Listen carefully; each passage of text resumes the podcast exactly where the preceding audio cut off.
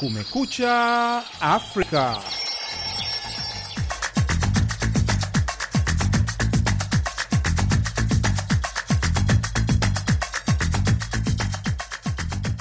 Hii ni idhaa ya Kiswahili ya Sauti ya Amerika, VOA, ikitangaza kutoka mjini Washington DC. Karibu katika matangazo ya Kumekucha Afrika. Bila shaka, hujambo msikilizaji, popote pale unapotusikiliza. Jina langu ni Idi Ligongo na mimi naitwa Patrick Ndwimana. Tunakukaribisha katika matangazo yetu ya leo Ijumaa, tarehe 10 Februari mwaka 2023. Tunasikika kupitia redio zetu shirika katika eneo zima la Afrika Mashariki na Maziwa Makuu. Tunapatikana pia kwenye mtandao wetu wa VOA swahili.com.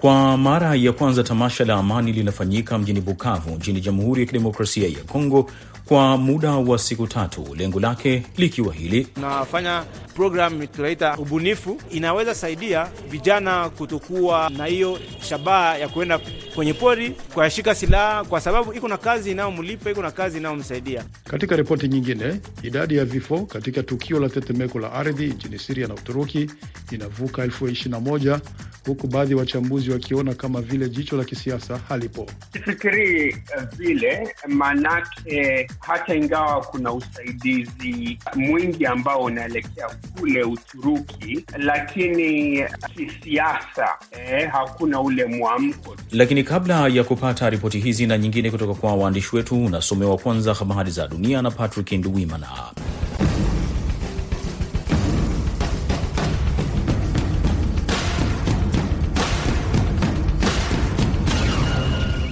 Rais wa Marekani Joe Biden anampokea leo Ijumaa kwenye White House rais mpya wa Brazil wa mrengo wa kushoto Luiz Inacio Lula da Silva, akinuia kuimarisha uhusiano na taifa hilo la Amerika Kusini ambao uliingia dosari chini ya mtangulizi wake. Rais da Silva alichukua hatamu za uongozi mapema mwezi Januari baada ya kumshinda kwa idadi ndogo ya kura rais wa zamani wa mrengo mkali wa kulia Jair Bolsonaro katika uchaguzi wa marudio wa mwezi Oktoba. Wiki moja baada ya kuapishwa maelfu ya wafuasi wa Bolsonaro walivamia mji mkuu na kuharibu majengo muhimu ya serikali wakiomba uchaguzi wa Lula ubatilishwe. Biden alilaani kitendo hicho na aliahidi msaada wa Marekani. Wachambuzi wanasema ziara hiyo ni muhimu kwa Lula kupata uungaji mkono wa Marekani, kusaidia kuonyesha ulimwengu kwamba taifa lake lina uthabiti wa kisiasa. Katika taarifa, White House imesema Biden na Lula watajadili jinsi nchi hizo mbili zinaweza kuendelea kushirikiana ili kudumisha ushirikishwaji na maadili ya kidemokrasia katika kanda hiyo na ulimwenguni kote, hasa kabla ya mkutano kuhusu demokrasia wa Machi 2023. Rais wa Jamhuri ya Kidemokrasia ya Kongo Alhamisi amelaani kile alichokiita vita vya kikatili vinavyoendelea mashariki mwa nchi yake wakati wa ziara katika kisiwa kidogo cha Komoro. Rais Felix Tshisekedi alifanya mazungumzo na mwenzake wa Komoro Azali Asumani ambaye anapigiwa upatu kuchukua urais wa zamu wa Umoja wa Afrika kutoka kwa rais wa Senegal wiki ijayo. Tshisekedi alikuwa pia Angola mapema wiki hii kwa mazungumzo na Rais Joao Lorenzo ambaye ni mpatanishi wa Umoja wa Afrika kati ya DRC na Rwanda katika mzozo unaopamba moto mashariki mwa Kongo. Kila mahali nilipokwenda nilizungumza kuhusu nchi yangu na vita hivi vya kikatili vilivyoshinikizwa kwetu na Rwanda, Chisekedi amesema, akielezea matumaini yake kwamba Asumani ataupa kipaumbele mzozo huo na kuweza kuleta amani huko. DRC inaishtumu nchi jirani ya Rwanda kuliunga mkono kundi la waasi la M23 katika mzozo huo. Rwanda inakanusha madai hayo na inaishtumu DRC kushirikiana na kundi la zamani la waasi wa Kihutu wa Rwanda FDLR lililoanzishwa nchini DRC baada ya mauaji ya kimbari ya Watutsi wengi nchini Rwanda mwaka 1994. Raia wengi wa Nigeria wamekosoa mpango wa serikali wa kuondoa noti za zamani za naira ifikapo leo Ijumaa Februari 10. Hatua hiyo sasa imesababisha shida kubwa kwa raia kupata noti mpya ili kuendelea na shughuli zao za kila siku katika matumizi. Magavana watatu wa majimbo ya Kaduna, Zamfara na Kogi wamewasilisha changamoto kwenye mahakama kuu kuzuia kuacha matumizi ya noti za zamani kama ilivyotangazwa na serikali. Mwandishi wetu wa Lagos Collins Atuhengbe ametuandalia ripoti ifuatayo. Uamuzi wa mahakama kuu wa kuitaka serikali ya shirikiano kusitisha uamuzi wake wa kubadilisha noti za zamani za naira kwa noti mpya unaweza kuonekana kama nzuri sana katika juhudi za kushughulikia tatizo ambalo Wanigeria watakabiliana nalo kuanzia leo Ijumaa, lakini wachambuzi wa mambo ya umma wanasema mahakama haina mamlaka ya kisheria kuamuru benki kuu ya Nigeria kusitisha mpango huo. Mwanaharakati wa haki na mchambuzi wa masuala ya umma Dele amesema mahakama kuu imekosea katika maamuzi yake kwa sababu haina haki hiyo katika sheria, na vile vile magavana walipolipeleka swala hilo mahakamani ilikuwa ni kwa maslahi yao ya kisiasa. The Supreme Court itself has acted most carelessly in this matter because the persons who took this before the Supreme Court didn't do it for anything beyond their own political interest. Hata hivyo, mwanasheria wa masuala ya kikatiba Profesa Michael Ozekome amesema mahakama haijafanya maamuzi bali kuomba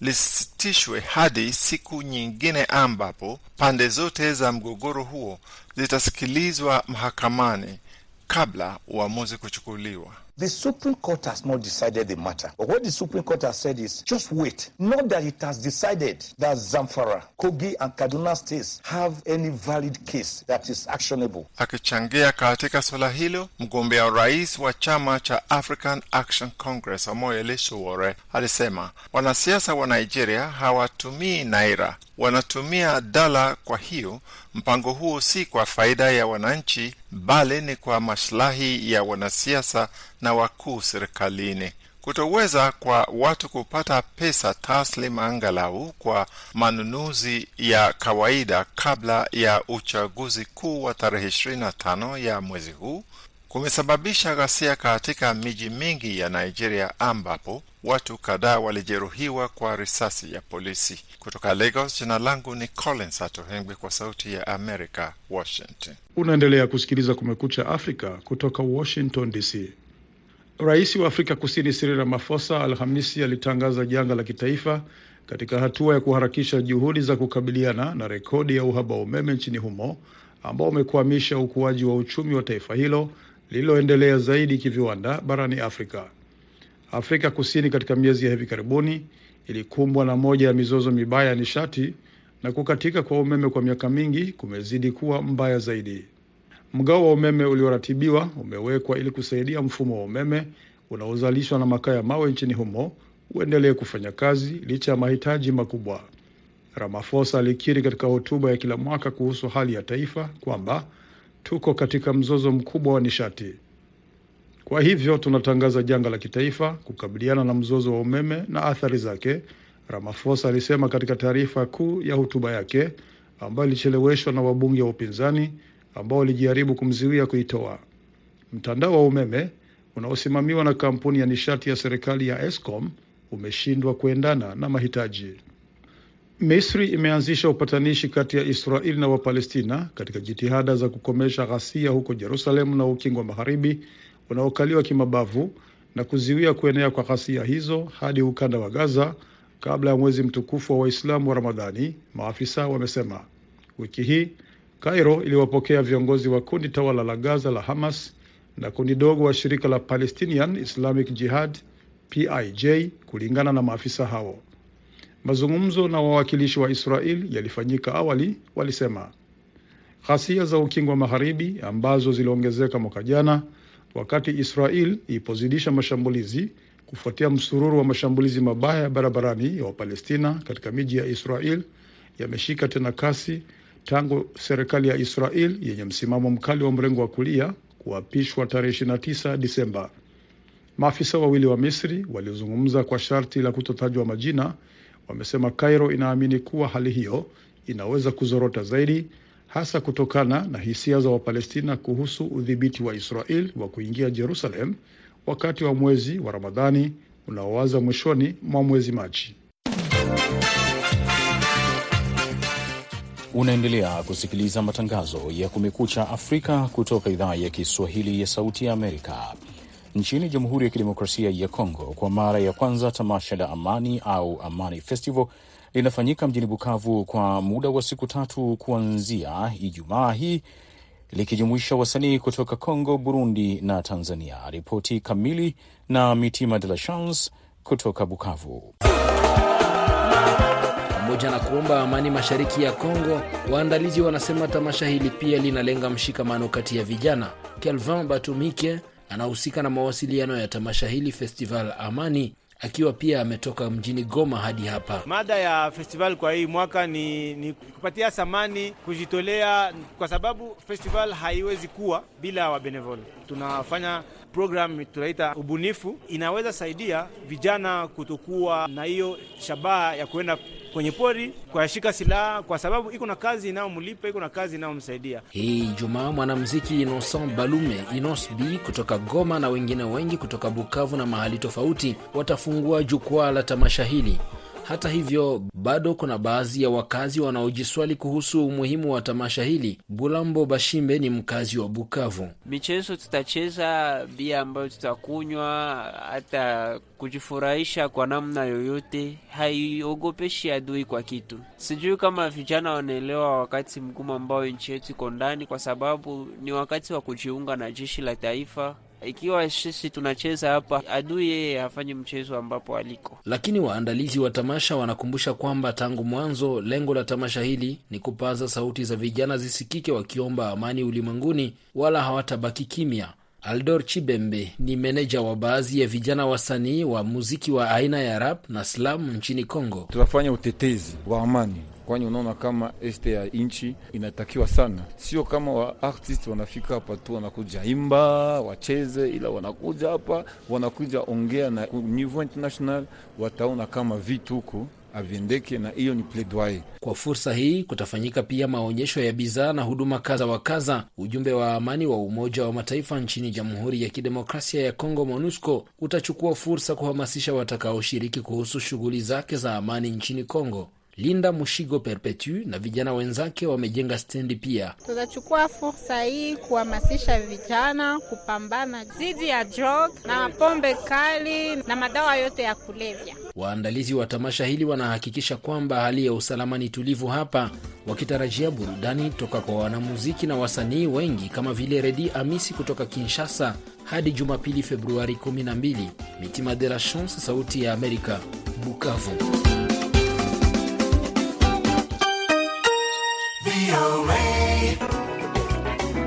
Unasikiliza matangazo ya Kumekucha Afrika kutoka hapa Washington DC. Patrick Nduwimana anaendelea kukusomea habari zaidi za dunia.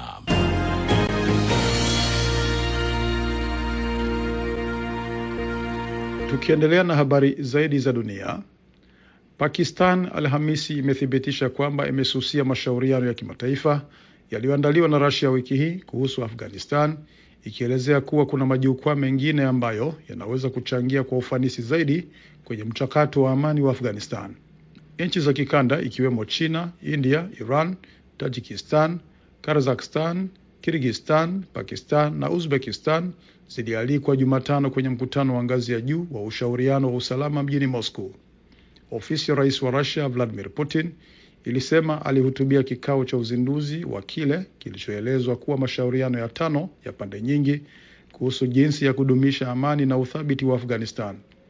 Msemaji wa wizara ya mambo ya nje ya Pakistan, Mumtaz Zahra Baloch, katika mkutano na waandishi wa habari alieleza sababu za Islamabad kususia mkutano huo wa Moscow. Uamuzi wetu wa kutoshiriki katika mkutano wa papo hapo ulichukuliwa kwa kuzingatia kwamba Pakistan inaweza kutoa mchango bora katika majukwaa ambayo yanaweza kuchangia kwa kuleta amani nchini Afghanistan, alisema. Iran imewaachilia wanaharakati wanawake kadhaa mashuhuri na wanahabari kutoka gereza la Evin la mjini Teheran, wanaharakati wamesema Alhamisi, huku video ikiwaonyesha wakiimba kwa ukaidi nje ya jela kauli mbiu za kuunga mkono maandamano. E, vyombo vya habari vilivyoko nje ya Iran vimesema jumla ya wanawake saba waliachiliwa huku Iran ikiendelea kushinikiza ukandamizaji dhidi ya maandamano yaliyozuka mwezi Septemba. Miongoni mwa walioachiliwa Alhamisi ni pamoja na Kord Afshari aliyezuiliwa tangu mwaka 2019 baada ya kushiriki kampeni ya kupinga kulazimisha vazi la hijabu kwa wanawake na mwanahabari mpiga picha mashuhuri Aliye Mutalebzadeh ambaye kifungo chake gerezani kilianza mwezi Aprili, ripoti zimesema. Idadi ya vifo katika tukio la tetemeko la ardhi nchini Siria na Uturuki inavuka elfu ishirini na moja huku baadhi ya wachambuzi wakiona kama vile jicho la kisiasa halipo katika eneo hilo, ikizingatiwa hivi sasa mataifa makubwa yamejikita kuangalia mgogoro wa Rusia na Ukraine, huku Marekani ikijikita vilevile kuangazia mvutano wake wa kibiashara, kisiasa na ushawishi wa kidunia baina yake na China.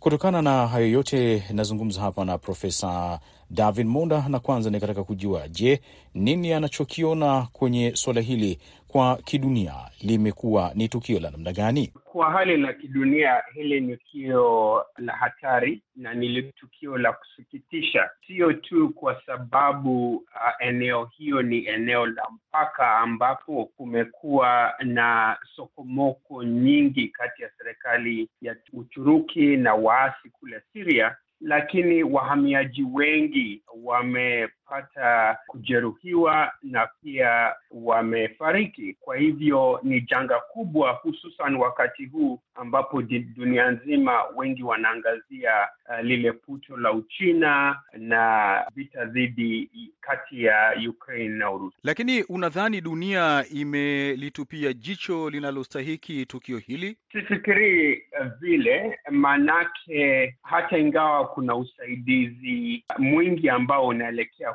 kule Uturuki, lakini kisiasa eh, hakuna ule mwamko tuseme, kwa Umoja wa Mataifa uh, madola makuu uh, hayajaangazia janga hili eh, Marekani, Uchina na Urusi kwa mfano, Umoja wa Ulaya, na pia ni kama kwamba eneo hilo limekubalika na jamii ya kimataifa kama eneo la kivita, eneo la maafa, au ya kwamba hili sio tetemeko la kwanza eneo hiyo ya Uturuki. Mwaka wa elfu moja tisa tisini na tisa pia zaidi ya watu elfu ishirini walifariki. Kwa hivyo ni kama ni desturi kuwa na mitetemeko ya ardhi kule, na ni kama hakujakuwa na ule mwamko wa kimataifa kuweza sio tu kusaidia kukiwa na janga hili, lakini tatua shida za uh, kisiasa na kijeshi na ugaidi ambazo zipo kwenye eneo. Umoja wa Mataifa msafara wake umefanikiwa kuvuka kaskazini magharibi mwa Siria hii leo, lakini inaelezwa kwamba vikwazo ambavyo vipo katika eneo hilo vinafanya hali ama misaada ya kibinadamu iwe vigumu. Nini cha kufanyika? E, nafikiria lazima madola makuu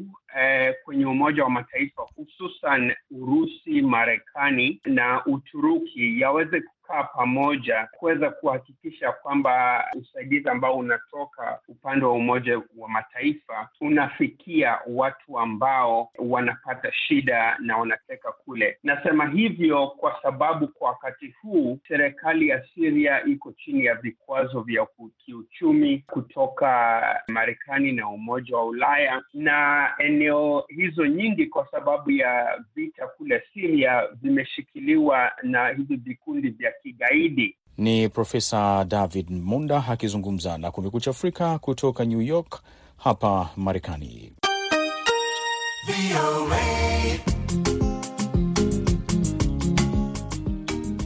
Kuendelea kwa uhaba wa mafuta nchini Nigeria, taifa linaloongoza barani Afrika katika kuzalisha bidhaa hiyo, kunaongeza hasira miongoni mwa wapiga kura, wakati taifa hilo linakaribia kufanya uchaguzi mkuu wa rais na wabunge uliopangwa kufanyika Februari 25. Hali hii ya ukosefu wa mafuta ni moja kati ya masuala mengi na matatizo ya kiuchumi yanayosababisha maisha kuwa magumu kwa Wanigeria kwa miaka kadhaa hivi sasa. Na uchaguzi ukikaribia, nchi inakabiliwa na mfumuko wa bei za bidhaa, ukosefu wa ajira, pamoja na ukosefu wa fedha za kigeni ambao umesababisha kushuka kwa thamani ya sarafu ya naira. Harrison Kamau anasimulia zaidi. Kwenye kituo kimoja cha kujazia mafuta katika mji mkuu wa kibiashara wa Lagos, wamiliki wa magari waliopanga foleni ndefu ili kujaza mafuta kwa magari yao kwenye vituo vichache vilivyobaki na petroli wanarushiana maneno makali. Titus Nwafor ni dereva wa basi anaeleza kukadhabishwa na wagombea wa uchaguzi ambao daima wanalaumiana tu bila kutoa suluhisho. Watu wanateseka, hakuna pesa wala chakula. Kuna mambo mengi yasiyo mazuri yanayoendelea hapa nchini, lakini kwa neema ya Mungu tunaendelea kuishi. Ukiangalia wanavyofanya kampeni zao, hawasemi watakachofanyia watu, wanarushiana matusi huku wakijidhalilisha na kulaumiana. Rais Muhammadu Buhari ambaye ataondoka madarakani mwezi Mei baada ya kumaliza kwa muda wake wa mihula miwili, aliahidi kufufua uchumi pamoja na kuimarisha maisha ya watu mara alipochukua madaraka 2015. Kipaumbele chake kimekuwa kuwekeza kwenye miradi mikubwa ya serikali yenye thamani ya mabilioni ya dola kama vile barabara, madaraja, viwanja vya ndege na reli, lakini anaondoka bila ya mafanikio makubwa. Miundombinu mibovu ya Nigeria kwa miongo mingi imedumaza maendeleo ya kiuchumi na kwa hivyo kuathiri ugavi wa utajiri kwenye taifa hilo lenye uchumi mkubwa zaidi barani Afrika, ambako asilimia 63 ya watu wanaishi kwenye hali ya umaskini, kulingana na idara ya kitaifa ya kukusanya takwimu. Ujenzi wa miundombinu hata hivyo umesababisha athari kubwa, nayo ni kuongezeka kwa deni la kigeni la Nigeria. Limeongezeka kwa mara nne hadi dola bilioni 40 wakati wa utawala wa Buhari, huku nakisi ya bajeti ikiongezeka kila mwaka. Serikali ilitumia asilimia 98 ya mapato yake ya 2022 kulipia madeni, kulingana na takwimu kutoka wizara ya afya.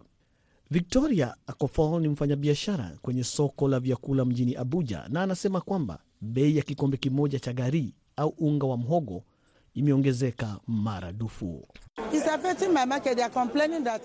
Hali hiyo imeathiri soko letu. Wateja wanalalamika kutokana na kupanda kwa bei za bidhaa.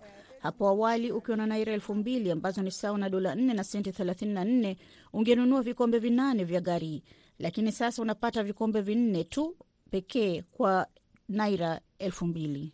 Kwa upande mwingine, uamuzi wa benki kuu wa kubadili noti za zamani na kuleta mpya kwa lengo la kudhibiti mzunguko wa fedha pamoja na kuzuia kuongezeka kwa ugali wa maisha umezua utata mkubwa kwa kuwa hakuna noti mpya za kutosha miongoni mwa watu.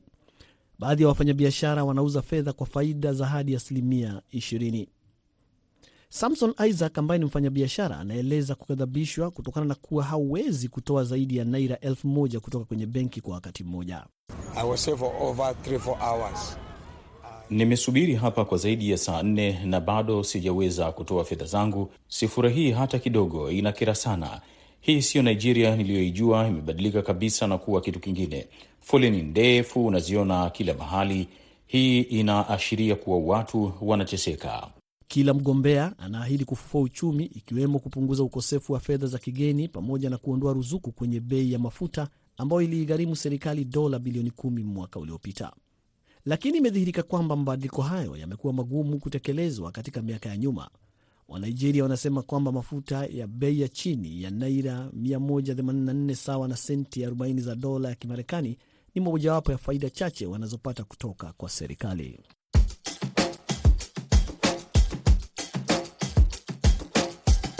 VOA Mitaani.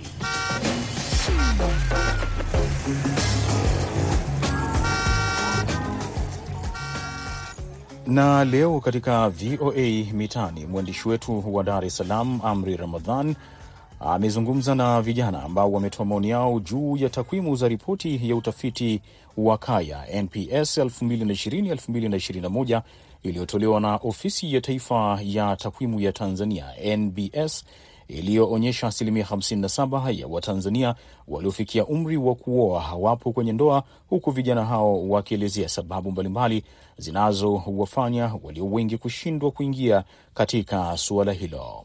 Kwa majina anaitwa Halima William Kombo, ni mkazi wa Mabibo, Dar es Salaam. Kwa upande wangu, suala kama hilo naona ni kupenda starehe. Vijana wengi hupenda sana raha, wakiona kwamba ulimwengu wa sasa ndivyo unavyowaruhusu na kuona kuwa suala la kuoa ni ushamba utakaowapelekea kuwanyima uhuru wao, kwani mtu akiwa kwenye ndoa kuna mipaka fulani hutokea ambayo inakuwa kama vile inambana, hasa kutokana na kwamba anapenda starehe. Mwisho wake kupenda kule starehe, wanajikuta kuzinduka wakiwa wameshachelewa na hatimaye kuishi kama watu ambao hawajaoa, yaani maisha ya nasema single boy. Kwa majina anaitwa Bernard Kastori Malole. Naweza nikasema kuna sababu kama mbili. Sababu ya kwanza ni hali ngumu ya kimaisha, sababu sisi vijana hatuwezi tukaingia kwenye ndoa hali ya kuwa hatuwezi kuhudumia familia zetu. Hata huyo binti ambaye utaingia naye kwenye mahusiano, useme umwoe, kama huna uwezo wa kumhudumia, hauwezi ukaingia naye kwenye ndoa. Sababu ya pili ni ukosefu wa ajira. Ha, kwenye swala la ukosefu wa ajira pia niseme vile vile, kama huna kipato cha kutosha cha kuhudumia hiyo familia, hauwezi ukaingia kwenye ndoa. Naitwa Juma Muhamed, nipo Zanzibar. Kiukweli, sababu kuu mi naweza nikasema kwamba ni uoga wa maisha. Unakuta kijana tayari amefikia umri wa kuoa, lakini hana mawazo kabisa na fikra ya kutaka kuoa. Mda mwingine anasingizia kwamba ni maisha magumu, mda mwingine anasingizia kwamba hana uwezo, labda hana sehemu ya kukaa, ama hajui kwamba ile familia ataihudumia vipi. Huo ni uoga, kwa sababu unapokuwa na mwenza wako, nadhani ndo unapata akili ya, ku, ya kutafuta ili umhudumie. Mda mwingine, kitu chingine ambacho kinapelekea hivi ni kujiingiza katika mahusiano wakiwa chini ya umri. Unaweza kumkuta kijana na umri wa miaka kumi na saba kumi na tano lakini tayari ana wanawake zaidi ya mmoja. Wanawake hawa wanawahudumia fresh bila tatizo lolote. Sasa kama utakuwa unamhudumia mwanamke zaidi ya mmoja na hali yenyewe hii ya kimaisha, hivi utafikiria kweli kwamba wewe utakuja kuoa karibuni? Kwa jina anaitwa Saidi Suma. Vijana wengi ni unemployed. Ukifikiria watu wana qualification zote, lakini serikali haiajiri watu. Kwa hiyo inapelekea keki ya taifa wanaokula ni watu kidogo, na wengi wao wanakuwa unemployed. Kwa hiyo wanashindwa kumudu zile service ambazo zinatakiwa kwa mtu ambaye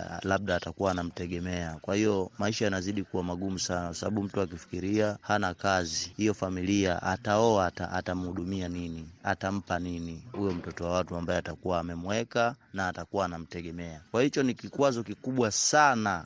Naitwa Daniela, natokea Dar es Salaam. Mimi ninasema kwamba wavulana wengi au watoto wengi wa kiume ambao tayari wamefikia katika umri wa kuoa, lakini mpaka sasa hivi hawako kwenye ndoa, wanashindwa kuingia kwenye ndoa kutokana na kuogopa majukumu. Ina asilimia kubwa ya watoto wa kiume wanaogopa majukumu, kwamba anawaza ah, nikishaingia kwenye ndoa na hivyo sijajipanga na nini. Kwa hiyo wengi wanashindwa kuingia ndani ya ndoa kwa kuogopa majukumu na pia kuogopa vitu ambavyo tayari walishawahi kukutana navyo, labda alikutana labda mamake alikuwa mkatili or something like that. Kwa hiyo kinamfanya yeye aogope kuingia kwenye ndoa, akiamini kwamba kama mzazi wake mmoja alikuwa vile, basi hata anaweza naye akapata mtu ambaye yuko kwa aina hiyo, yani kwa staili hiyo. Hasani Dibwa, sababu zinasababisha vijana wengi na wanawake wengi hawapo katika ndoa. Watu wengi sasa hivi wameondoka na imani, wameona kwamba kukaa bila ndoa ni jambo la kawaida, kwa sababu wanaishi tu bila kuoana. Na chengine swala la la la, la, la utulivu, vijana wengi na wanawake wengi isipokuwa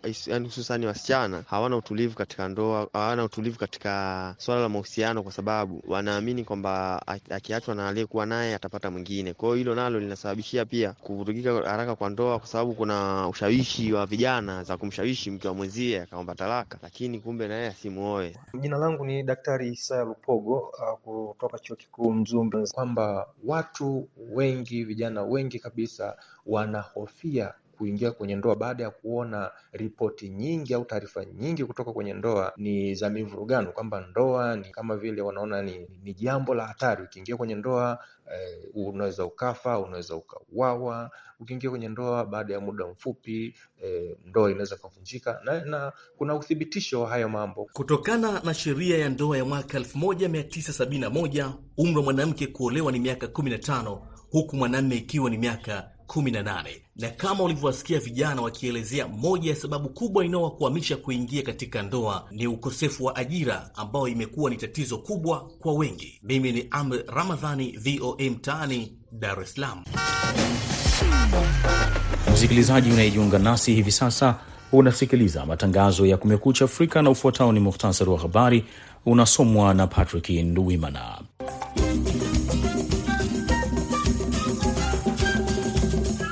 Rais wa Marekani Joe Biden anampokea leo Ijumaa kwenye White House rais mpya wa Brazil wa mrengo wa kushoto Luiz Inacio Lula da Silva, akinuia kuimarisha uhusiano na taifa hilo la Amerika Kusini ambao uliingia dosari chini ya mtangulizi wake. Rais wa Jamhuri ya Kidemokrasia ya Kongo Alhamisi amelaani kile alichokiita vita vya kikatili vinavyoendelea mashariki mwa nchi yake wakati wa ziara katika kisiwa kidogo cha Komoro. Raia wengi wa Nigeria wamekosoa mpango wa serikali wa kuondoa noti za zamani za naira ifikapo leo Ijumaa Februari kumi. Hatua hiyo sasa imesababisha shida kubwa kwa raia kupata noti mpya ili kuendelea na shughuli zao za kila siku katika matumizi. Mpaka hapa ndipo tunakamilisha matangazo ya Kumekucha Afrika kutoka idhaa ya Kiswahili ya Sauti ya Amerika.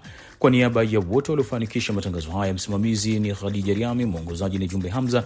Nimeshirikiana na mwenzangu Patrick Nduwimana. Naitwa Idi Ligongo, ninakutakia amani na upendo popote pale unapotusikiliza.